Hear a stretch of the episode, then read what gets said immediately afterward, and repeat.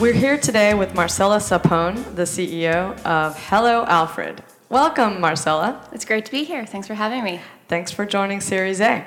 So let's dive right in. Tell us a little bit about what Hello Alfred is. For, let's say your grandmother was listening to this, what would you tell her Hello Alfred is? So, Hello Alfred is in home dedicated help that helps you get your to dos done every week. Okay, so what kinds of to dos can Hello Alfred help you do? So, most people have chores to make sure that their life kind of hums along, and that's, you know, going to the grocery store, doing their laundry, keeping their home clean. So, we kind of focus on those basics. And then we're also there to help with all the other things that come up in life. So if you need to get something installed, if you need to buy a gift, um, something repaired, basically anything you can think of. It sounds like a high end butler service that is something we are called. So many people call us a shared butler service. A shared butler. But it also sounds very expensive. Is it for only rich people? No, the idea is we wanted to make help accessible to as many people as possible. So we have a $32 a week price tag for you to get personalized help that you can rely on. That's amazing. I think that's so affordable for almost anybody, right? $32 a week. Yeah, I think it makes a really big difference in, in how you operate. It's a total change to your life. What do you get for $32 a week? So, for $32 a week, you get a dedicated person who is going to visit you every week in your home, oftentimes while you're at work. And we are going to pick up your groceries and put them away in your fridge. We're going to pick up your dry cleaning and laundry, take off the plastic, and hang it into your closet. We're going to make your bed, straighten up after you, and um, if you're getting a professional clean, let the home cleaner in. And then we do an assortment of other tasks like pick up your mail, deliver packages, maybe put some fresh flowers on your counter. So if time is money, you've saved me tons of time and thus money, right? yeah, so the way we calculate it, we're at least saving our customers two hours a week, and some people actually say we are saving them 20. So it's really uh, about leveraging us to get more done. From the customer's perspective, do customers worry about security? That must be the first question. Right. So for us, I think about it as we only are selling one thing, and that's a relationship of trust. So for us, finding trustworthy, intuitive, smart people that we then deeply vet and are constantly um, training and spending time with and really know as a part of our extended family. They're, in fact, our employees. We're able to offer a high quality relationship that that I trust and our customers trust. And where do you find these folks? So they kind of come in two main flavors. Um, one is uh, stay-at-home moms who know the neighborhood and are, who are looking for a little bit of work during the day while their kids are at school, and they're really good at getting things done and kind of navigating the home and making it feel like your home and not just your apartment. And then uh, more of a creative class, so people who are on Broadway or musicians, artists, therapists, but who are looking for a little bit of stable income. Great. So, how has Alfred changed as the on demand economy has grown? So, when we started, we thought about it as a service layer that would sit on top of other on demand services. We wanted to be the one stop shop the one app, the one interface for you to get things done. And as a result, kind of handle all of the customer service issues that came up and kind of be an insurance for when things went wrong. Now, what we found as time has gone on and these on demand services have really had to prove themselves is that not all of the services really had their unit economics figured out. So they were offering cleanings for $30, maybe dry cleaning below market prices. And what has kind of happened is you are seeing people struggling to kind of keep these businesses running, and then two, to deliver consistent quality. So, what we had to do was take a big step back and say, okay, well, if we can't glue it together, we're going to do it ourselves. And so we've really spent a lot of time to make sure that we are really offering you the best cleanings, the best laundry and dry cleaning services, and then picking groceries. While we do rely on Instacart a lot, they, they are pretty good. We also supplement with our own buyers. So we're going all in to make sure that we are delivering a consistent, high quality experience week after week. That's great. Tell me a little bit about how you came up with this idea, you and your co-founder? Yeah. yeah. So my co-founder Jessica Beck and I were at Harvard Business School, and we were kind of taking a break from our careers. She worked at McKinsey, and I was working in finance, and we were working really long hours. And when we were at HBS, we were trying to figure out the life thing, which is like, what do we want to do for our career? What did we want in our personal relationships? How did we want to have a social life? And it just felt like an impossible thing to balance all of those things. So we reached out to a bunch of women who had some high profile careers, whether it be in finance or VC or tech or media, and we asked them basically how they did it. Wait, you didn't reach out to me? That was a mistake. so hopefully you'll answer the question the same way, which was, well, how did you do it? And all of them had one thing in common, and that was help. Hmm. They all had some support system that allowed them to focus at work when they were at work, to be present when they were at home, and then to kind of manage the household work that we all have together with their spouse or their partner. And so for us, it was, well, we can't really afford a personal assistant or a stay at home nanny, and my mom's not moving in with me tomorrow. So how do we do that? And so it became a question of how do we find really high quality people and then share the cost of their time with other people. And that's where the concept kind of came about. So I'm kind of shocked that nobody's come up with this idea before and executed against it as well as you guys have. Because I actually am a customer. I've got a full disclosure here. I decided to try it out and I just got addicted to it. It's just such a relief to be able to come home and know that someone has watered my plants and checked my mail on Tuesdays. And I know this young woman now and I, I like her. But it, does shock me that nobody else has tried this before. Is it because it just seemed like too hard to do? Yeah, so it's a pretty simple concept, but you would be surprised. When we first started, people thought it was silly, kind of ridiculous, and, and really hard to execute. And I would say, like, the number one barrier to entry in this is this is just really hard to do. It's lots of moving pieces. You really have to care. And it's a people business. You have to inspire and find great people and deliver week after week after week. And so, if you want to be in the service industry, this is, this is a good candidate. You should join us on our team. But I think the other thing is people have a hard time asking for help, especially women. And I don't think that many of us think about our time and do this cost benefit analysis like, how much is your time worth? And so I think about this a little bit like selling a personal trainer. It's a lifestyle change, it will literally change how you operate. But what makes you want to try it? And what gives what gives you this? Okay, today it's January second, and I'm going to go to the Equinox down the street, and I'm going to sign up for, for personal training. It, it's kind of that type of sale. You have to really get to a point where you're a little bit frustrated, you want to get organized, and you're looking for a little bit of a silver bullet, and that's us. Yeah, I think about the history of massage too. In the early days of massage, you know, it was considered this great, tremendous luxury that was only offered in spas. And Right. you only did it when you were really rich or really. I mean, you never did it for ther- for therapeutic reasons. Right. You just went to it as a huge luxury. And now, if you look around you, people are getting massages more and more often. Sometimes once a month, some people once a week, and they realize that it's therapeutic. It's it's a mental health thing, and it's not optional. It's actually it, it's about your health. And I think if you guys could frame your business and your service as a similar in a similar way, this is going to not seem like a luxury and like a butler service, but more like this enables me to, as you said, clear my mind, to be present at home, you said, and to also be pr- very present at work because I've basically offloaded some of the junk, you know, the stuff that has to get done that is bogging me down. Right, that cognitive load. I really yeah, like that. cognitive load. That's good. Unlo- yeah, uh, yeah, Clean mental and physical space. yeah. No, it's it's going to get to that place Yeah. where you, your service will be seen as not just a luxury or a silly, you know, a silly thing to add on to your life, but an actual necessity to keep your mental health. That's what I see this as. Let's talk a little bit about some of the challenges, though, that you faced. Obviously, you had a great idea and you had some ideas for how you were going to execute it. But had you ever run a company before? No, I had I've never run a company before. I've had plenty of ideas and I've worked on plenty of teams and I've managed people a little bit, but really going all in and building a business that's profitable, sustainable, venture backed, and scales is definitely a challenge. Um, but when you look at the stats, first time founders have the highest probability of success. And I think it's because we're a little naive and don't know what we're getting ourselves into. And I think that's at play here too. Is that true? First time founders? Come on. it's true. Are you saying serial entrepreneurs like me, we're going to fail at our second companies? No, that's a, another breed. I hope to be a serial entrepreneur one day. But, but wait, so who were the first time founders then? Um, Compared to who? So this is First Round Capital did a, a study, And I think that there's like the serial entrepreneur, and then they were looking at other people who fail, and it's they've had a startup before. So I can't name one right now, but let's say that you started Ning, and now you're doing another startup.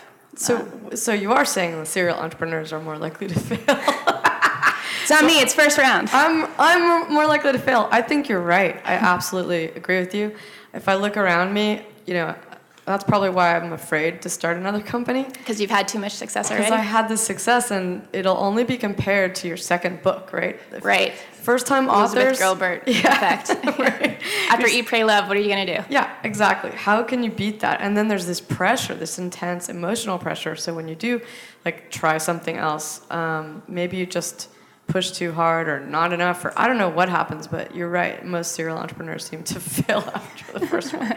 What's one of the challenges, uh, or, or take us back to day one? You decide to start the company with your co-founder. How did you guys meet? Yeah, so we sat next to each other in class at HBS, and the way HBS works is the professors come in and out of the classroom. So we spent a good six months sitting next to each other every day, passing notes and just thinking through cases together. And it became obvious over time that we were a really good pair. We like to say that I start fires and she puts them out or maintains as necessary. So we, we, we really get along and amplify each other's strengths. But it, it really goes back to March two years ago. On a white piece of paper, Jess drew a picture of a stick figure moving around a building and doing chores for everyone in the building. And during our spring break, what we essentially did was build the startup for a day. And we just prototyped it. And our goal was to try to get one customer for this potential idea by the end of the day. We put a lot of different postcards under people's doors in different neighborhoods with different price points and different packages. And people signed up. That is crazy. That's how it started. That's so cool. Where'd you get the idea to, um, you know, take postcards and put them under people's doors? I don't know. It's just uh, eh, I don't know. That Creativity. creativity just Between came to the me. t- two of you, which one is more creative? Uh, we have different types of creativity. I would say that I come up with the wild ends of the bell curve, and she figures out how to make things run. So you need both types of creativity to build something. I, I can't tell you how much creativity is necessary in business and how little valued it is as a concept. Right. So I value it because I know how. And it's a muscle, and you have to have f- time for it. Find time to synthesize and reflect, and like find patterns. So this is a big founder problem. When you start to build something, I'm like singularly obsessed with Hello Alfred, and it's just my life. It's work, it's play, it's fun. I, I love it. But you have to make sure to widen the aperture. You have to go to museums, you have to read things you don't want to read, and have conversations with people who are, have nothing to do with startups because your creativity starts to erode a little bit when you when you really don't have a lot of exposure to different types of things. Oh, totally agree. But as a startup, you never have that time.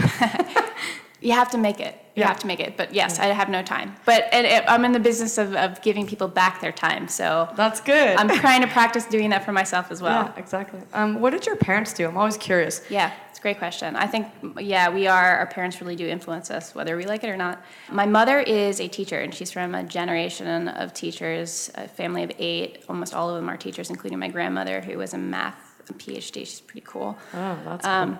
What did and- your mom teach? She's taught everything from kindergarten to fifth grade, and we traveled. and When I was younger, I grew up in Copenhagen and in Paris, and she taught in the international schools there. And then my father was a chemist and eventually worked his way up in a chemical company that was a spin out of DuPont and turned into an executive, kind of ran North America and Europe for this company. Who taught you your sense of curiosity?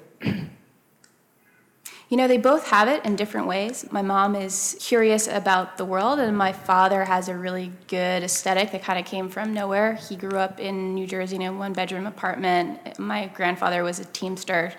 Um, my grandmother didn't graduate from high school, and if she did, I'm sorry, Grandma. So it, it's he had natural creativity, and like he likes good wine and dinner parties and trying new restaurants. My mom is the one who reads books, though. So Interesting. Wow, I love it. All right, so let's get back to the company. The biggest challenge that surprised you when you were first starting? That's a good question. The things that surprise you happen later. So, you know, like kind of chugged along. We started with this idea on a piece of paper. We raised some money. It was a little bit easier than I would have expected. We started in Boston, then we opened a small little office here in New York, and then we expanded in New York. You know, everything was kind of like going as planned. We got on stage at TechCrunch to officially launch in September. We won TechCrunch. You know, it all sounds good. We get some good press, we get some bad press, we learn how to handle press. We start to build the team, we find great people, we hire people from out of eBay and onefinestay. You listen to your VC investors, you're growing the business, you're thinking about what the most important factors are. You get you're hiring more Alfreds, you get more customers, and then you take a step back and you say, okay, what have I accomplished this last year and where do I want to go? And and what hasn't worked and what has worked. The most surprising thing for me is that you need to observe and kind of let the business run organically and then step back and give yourself permission to realize that nobody has the answers for you. So I would I would really rely on investors or people who've operated a business like this before and have an outsized reaction to their impressions. The thing is no one knows your business better than you. So you have to find confidence and conviction that comes with not hubris or just kind of peacocking as they say, but really just observation day in and day out and focused experimentation. So, what am I trying to prove? And really getting good at prioritizing that and making sure you're communicating that across your company. Hmm. So, for me, it was really kind of a self actualization piece that was most surprising. I think that's a very interesting point that you make. I remember being scared all the time and looking externally for validation. Right. I would I ran scared for a long time, I have to say. And whenever there was another competitor that came up, I was sure right. that the competitor was going to eat my lunch. And I would, I wasn't a good leader, I have to say, because I keep saying I have to say. I wasn't a good leader because I would basically not be strong in the face of my fear. And I would relay it to some of my team, my colleagues who were closest to me. Right. And I always leaned on them to tell me that we were okay.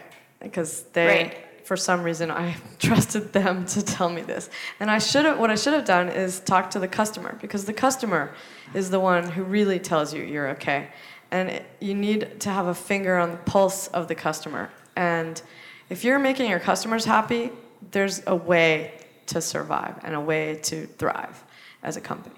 And that's really, it's as simple as that. That's awesome. Um, so I learned that the hard way, just after much, much pain. But it sounds like you learned it more quickly. Yeah, I'm still learning. I think you know a little bit of vulnerability is good, and I still default to questions and getting my team's opinions, and not really like here's the line. But I think you're right. I think you're building a company along with your customers more than anything else. Okay, so getting back to yeah, so you learn a lot. You learn a lot about leadership, about yourself, about your strengths and weaknesses as you're growing a company. Talk about a little bit about how you chose to hire your employees as W 2s, meaning full time employees, right? Right. Uh, versus as freelancers. What made you do that? Yeah, that was a pretty critical, mission critical decision for us and a hard one. When we were looking back in the early days, we before we launched officially, we did use 1099 contractors. And the reason we did that is it gave us a lot of flexibility. Um, it's cheaper, you don't have to pay benefits, and you can change the wages at any time. And you can't train people. It's, it's actually illegal to train people. And that became a sticking point for us. Like, of course, we have to train people, you know, that, that we want to have a standard quality of care and, and a way of doing things. And so we had to step back and figure out a way to build our model where the unit economics worked with a W 2 employee. And so we did. Have scared the hell out of your oh, investors. Yes, it did. They were avoiding that. I, I, still remember pitching an investor and him looking at our model and asking about a 2% change here or there. And I kind of knew he wasn't the right investor for us based off of that he wasn't focused on the vision and if you're focused on 2% you're not going to allow us to like do a w2 employee because it just didn't make business sense at the time right right But you have to kind of go with it and trust your instincts right and pe- putting people at the center of our business has been the reason we have been successful so far tell us a little bit about the success so far so what do you consider success a couple of things one we have a pocket a large pocket, a growing pocket of customers who are having an extraordinary experience, who are talking about the experience and who are referring us to their friends. I, I believe that is the only way you grow a business like this. It's through referrals and it's through experiences where we become a necessity, as you've said, in your life. The second, for me, the second piece of success is really having a process to learn as a company. So, how you work as a team, collaborating, get being as productive as possible, but also being really focused on how did we fail and what did we learn from it. Because failing and making mistakes as you go along is good and necessary. You need to fail early, and we've made lots of mistakes across the board, but you need to figure out a way to talk to your team and as a company as a whole and say what did we learn and act on that and and i think that's what i consider success those two main things Well, from an investor or from Yeah. a, you know, well, yeah external external uh, you'd probably say okay we won TechCrunch Disrupt. We've become a thought leader in the sharing economy. The Department of Labor, the Secretary of Labor, has have called us out as being kind of a white hat in the industry, and we've been invited to the White House. Um, we were the face of consumer tech for Forbes 30 Under 30. I've opened the NASDAQ Bell. We've won awards from Goldman Sachs. We got a, nominated for the Financial Times Boldness in Business Award, which Uber's won, and a bunch more s- stuff like that. Um, we've been in The Economist, New York Times, cover of B1 Business. What are the metrics that are going to tell me you're going to be here next year, two years from now, five years from now? I would ask three things customers, customer growth, and their NPS, retention, and what are your unit economics. And I think that we have a pretty good answer to each of those. We have sacrificed the speed of growth. We could be a lot bigger than we are to focus on unit economics that make sense so we can grow profitably That's good. and customer NPS and making sure that we're really like giving a high quality experience. For the newcomers, what is NPS? Uh, it's net promoter score. So it's the likelihood that you as a customer are going to say, Alfred's awesome, and you should try it. And then the third thing? Unit economics, Oh, yeah. yeah, just making sure you're profitable right. and operating profitable. And you know, you can invest in the future. We're building tech, so we have a little bit of corp- corporate overhead, so we're not completely profitable. But I, that is my desire and hope. But that's also why you ri- you raise venture funding. So it's this balance between scaling and and making sure you have a good product. This is very interesting. You're approaching this totally differently than other types of companies. You realize that, right? Yeah, I do. I know I'm kind of going out on a limb here, but it works for us. But tell me why it's surprising to you. Well, because you keep hearing these things about these founders who just go for growth and then they worry about profitability later. Of course, then they're caught with their pants down during an economic crisis, which everyone tells us we're going through, but I haven't seen evidence of it too much yet in terms of startups and valuations. Right. So that's interesting. Was that your idea or whose idea was that? Yeah, that um, that was our idea, and it went back to those that W two choice. It actually was a consequence coming out of that, which was we wanted. We didn't know if it was going to work, and I think that's kind of like permeating us from the very beginning. Like we weren't totally confident, and we just needed to kind of like prove each bit of the business. So the idea was we weren't going to start a group of customers until we knew that it was going to be a profitable Alfred route for us. And so we don't start people until we have operations that make sense in that neighborhood. And that's made all the difference. So we know that every customer we add is going to be positive ROI for us. Yeah, and you realize how hard it is for competitors to do this. Yes. So it's not like you need to, to grab, Right. you know, do a huge land grab and grab all the market. Yeah, it's not a winner take all game right now, and and especially like actually if we are in a downturn, a, a couple of founders I've heard say like I hope we're in a downturn because it will reset everything. Salaries will go back to normal. There'll be a supply of great people, and you can really focus on your mission, and people are not joining for the wrong reasons. Do you think uh, your customers will be price sensitive during a downturn too? Yeah, I am a little bit worried about that because again, we are trying to be an accessible luxury. And again, I don't think of us as a luxury, I think of us as a necessity and a utility. But there are a lot of people where we are saving them time and money. And so it allows them to focus on work. And I, I think that psychologically helps you feel like you're being efficient and, it, and it's not a nice to have, it's a must have as we think about the worst case scenario, though, where we will go is kind of being a subscription that gives you access to discounts. So by using Alfred, you have cheaper dry cleaning or cheaper home cleaning or access to discounts that you wouldn't have if you were an individual buyer. And so that's where the model will go if we really hit a place where the economy is not in great shape. So let's, that brings me to the question about your product roadmap. I could think of a million ways, well, maybe not a million, but a bunch of ways where you could grow. Yes. And change. For example, I desperately need somebody who's gonna service all of my appliances and keep them maintained in my apartment. So from my ice maker to my wine fridge, now I have an extraordinary number of appliances, but still. And I would pay somebody to read those manuals and once a year, every six months, winterize this, you know, maintain that so it doesn't break down and I have to replace it. That's one area that I would I would love you guys to go in. You must have other ideas. So in terms of your product roadmap, what, what's the biggest thing you think is out there for you that you're going after? Well, I think we're the biggest real estate play that I know of into the home. And so that really covers a lot of ground. There's this long tail of things that happen inside your home, whether you're buying furniture and doing interior decorating to, you know, I'm my clothes and my outfits or food, cooking, healthy food, how to cook, all of those things are fair game for us. We do have to focus right now and really focusing on putting your home on autopilot with the three or four core services that everyone uses. That's kind of year one, year two for us. But I, I cannot tell you how much I, I want to go into that long tail and just e- explode it out and really pay attention to where people are in their lifestyle and just give relief because there's so many things that we could help with. So you've raised $13 million so far. At, is that a Series A? What, where, Yeah, so we publicly have done a seed and a Series A. what do you mean publicly? That means I've officially told the world about our two raises Okay, so there's no other raises that you're s- Yeah, no, quietly yeah. s- saving. quietly. Quietly. What was the most difficult part of raising capital? I think it's choosing your investors. And it's kind of like choosing at college.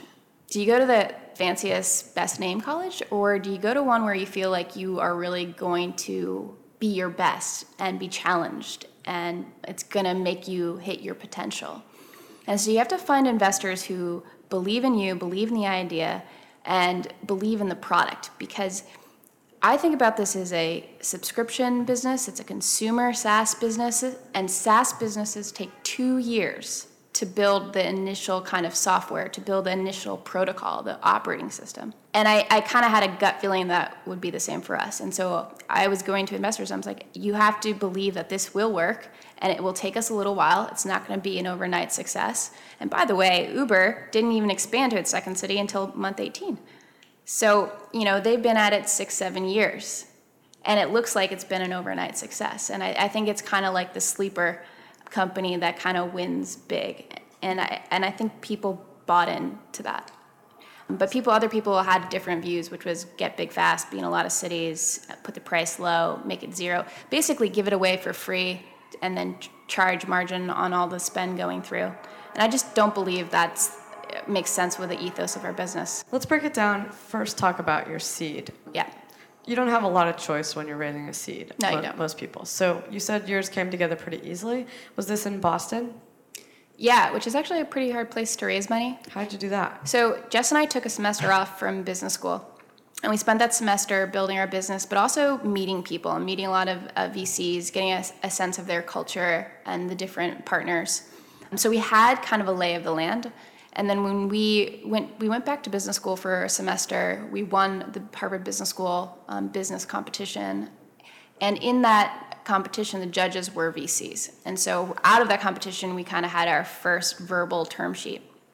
And that kind of kicked off a process of like, okay, well, if we had to raise, who do we want to raise from? And so we spent some time on the West Coast for about a week and a half, met some more VCs, came back to the East Coast, and then kind of like picked the person that we were most inspired by. And Who was that? Bijan Sabet, who is at Spark Capital. So he was one of the first investors, if not the first investor in Tumblr and in Twitter. And he has amazing product instincts and believed in the product and believed in us and kind of let us make our decisions. He wasn't a micromanager, and I think that was really important for us. How can you tell sometimes, though? I mean, you meet these people, they're very charming. Yes. And they say whatever it takes because they want the optionality of being able to invest, especially if you become a hot deal. Right. So, what, how do you tell the difference between someone who's just talking the talk and someone who's going to actually be there for you? Yeah, and it changes also. Like they like to like whether we're in a, a good period or a bad period. I'd like to say that founders have power or the investors have power. And I guess at the time that I was raising a year ago, founders had a little bit more leverage. So we got to pick.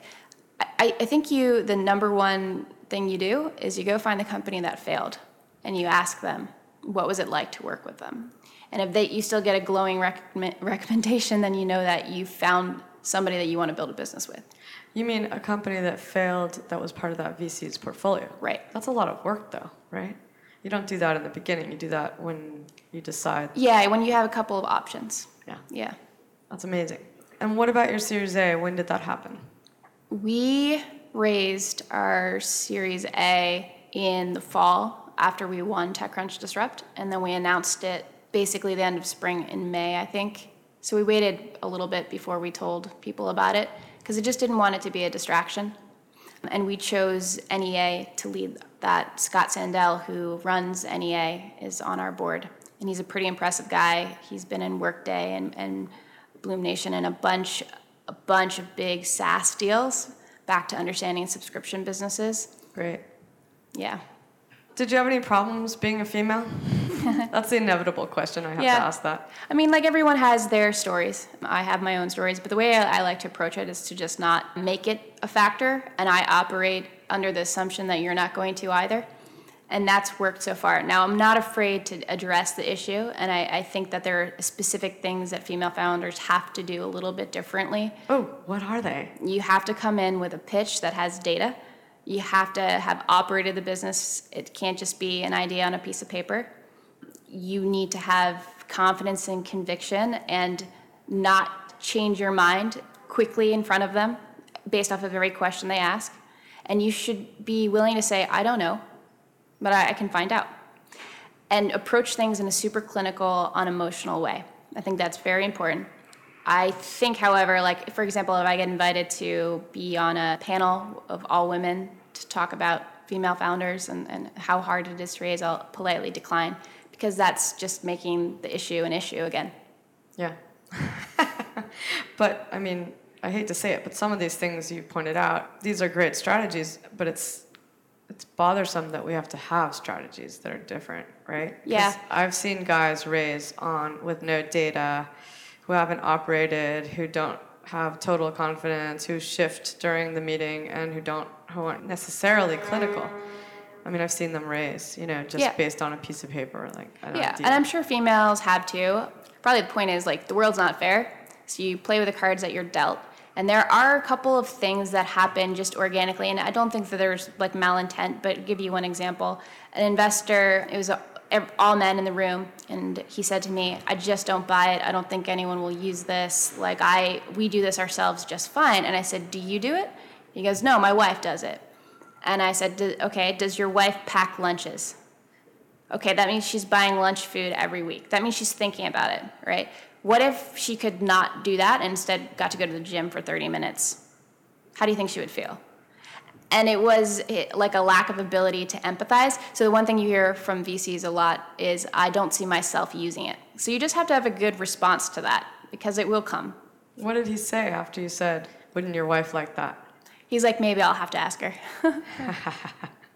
That's awesome. Okay.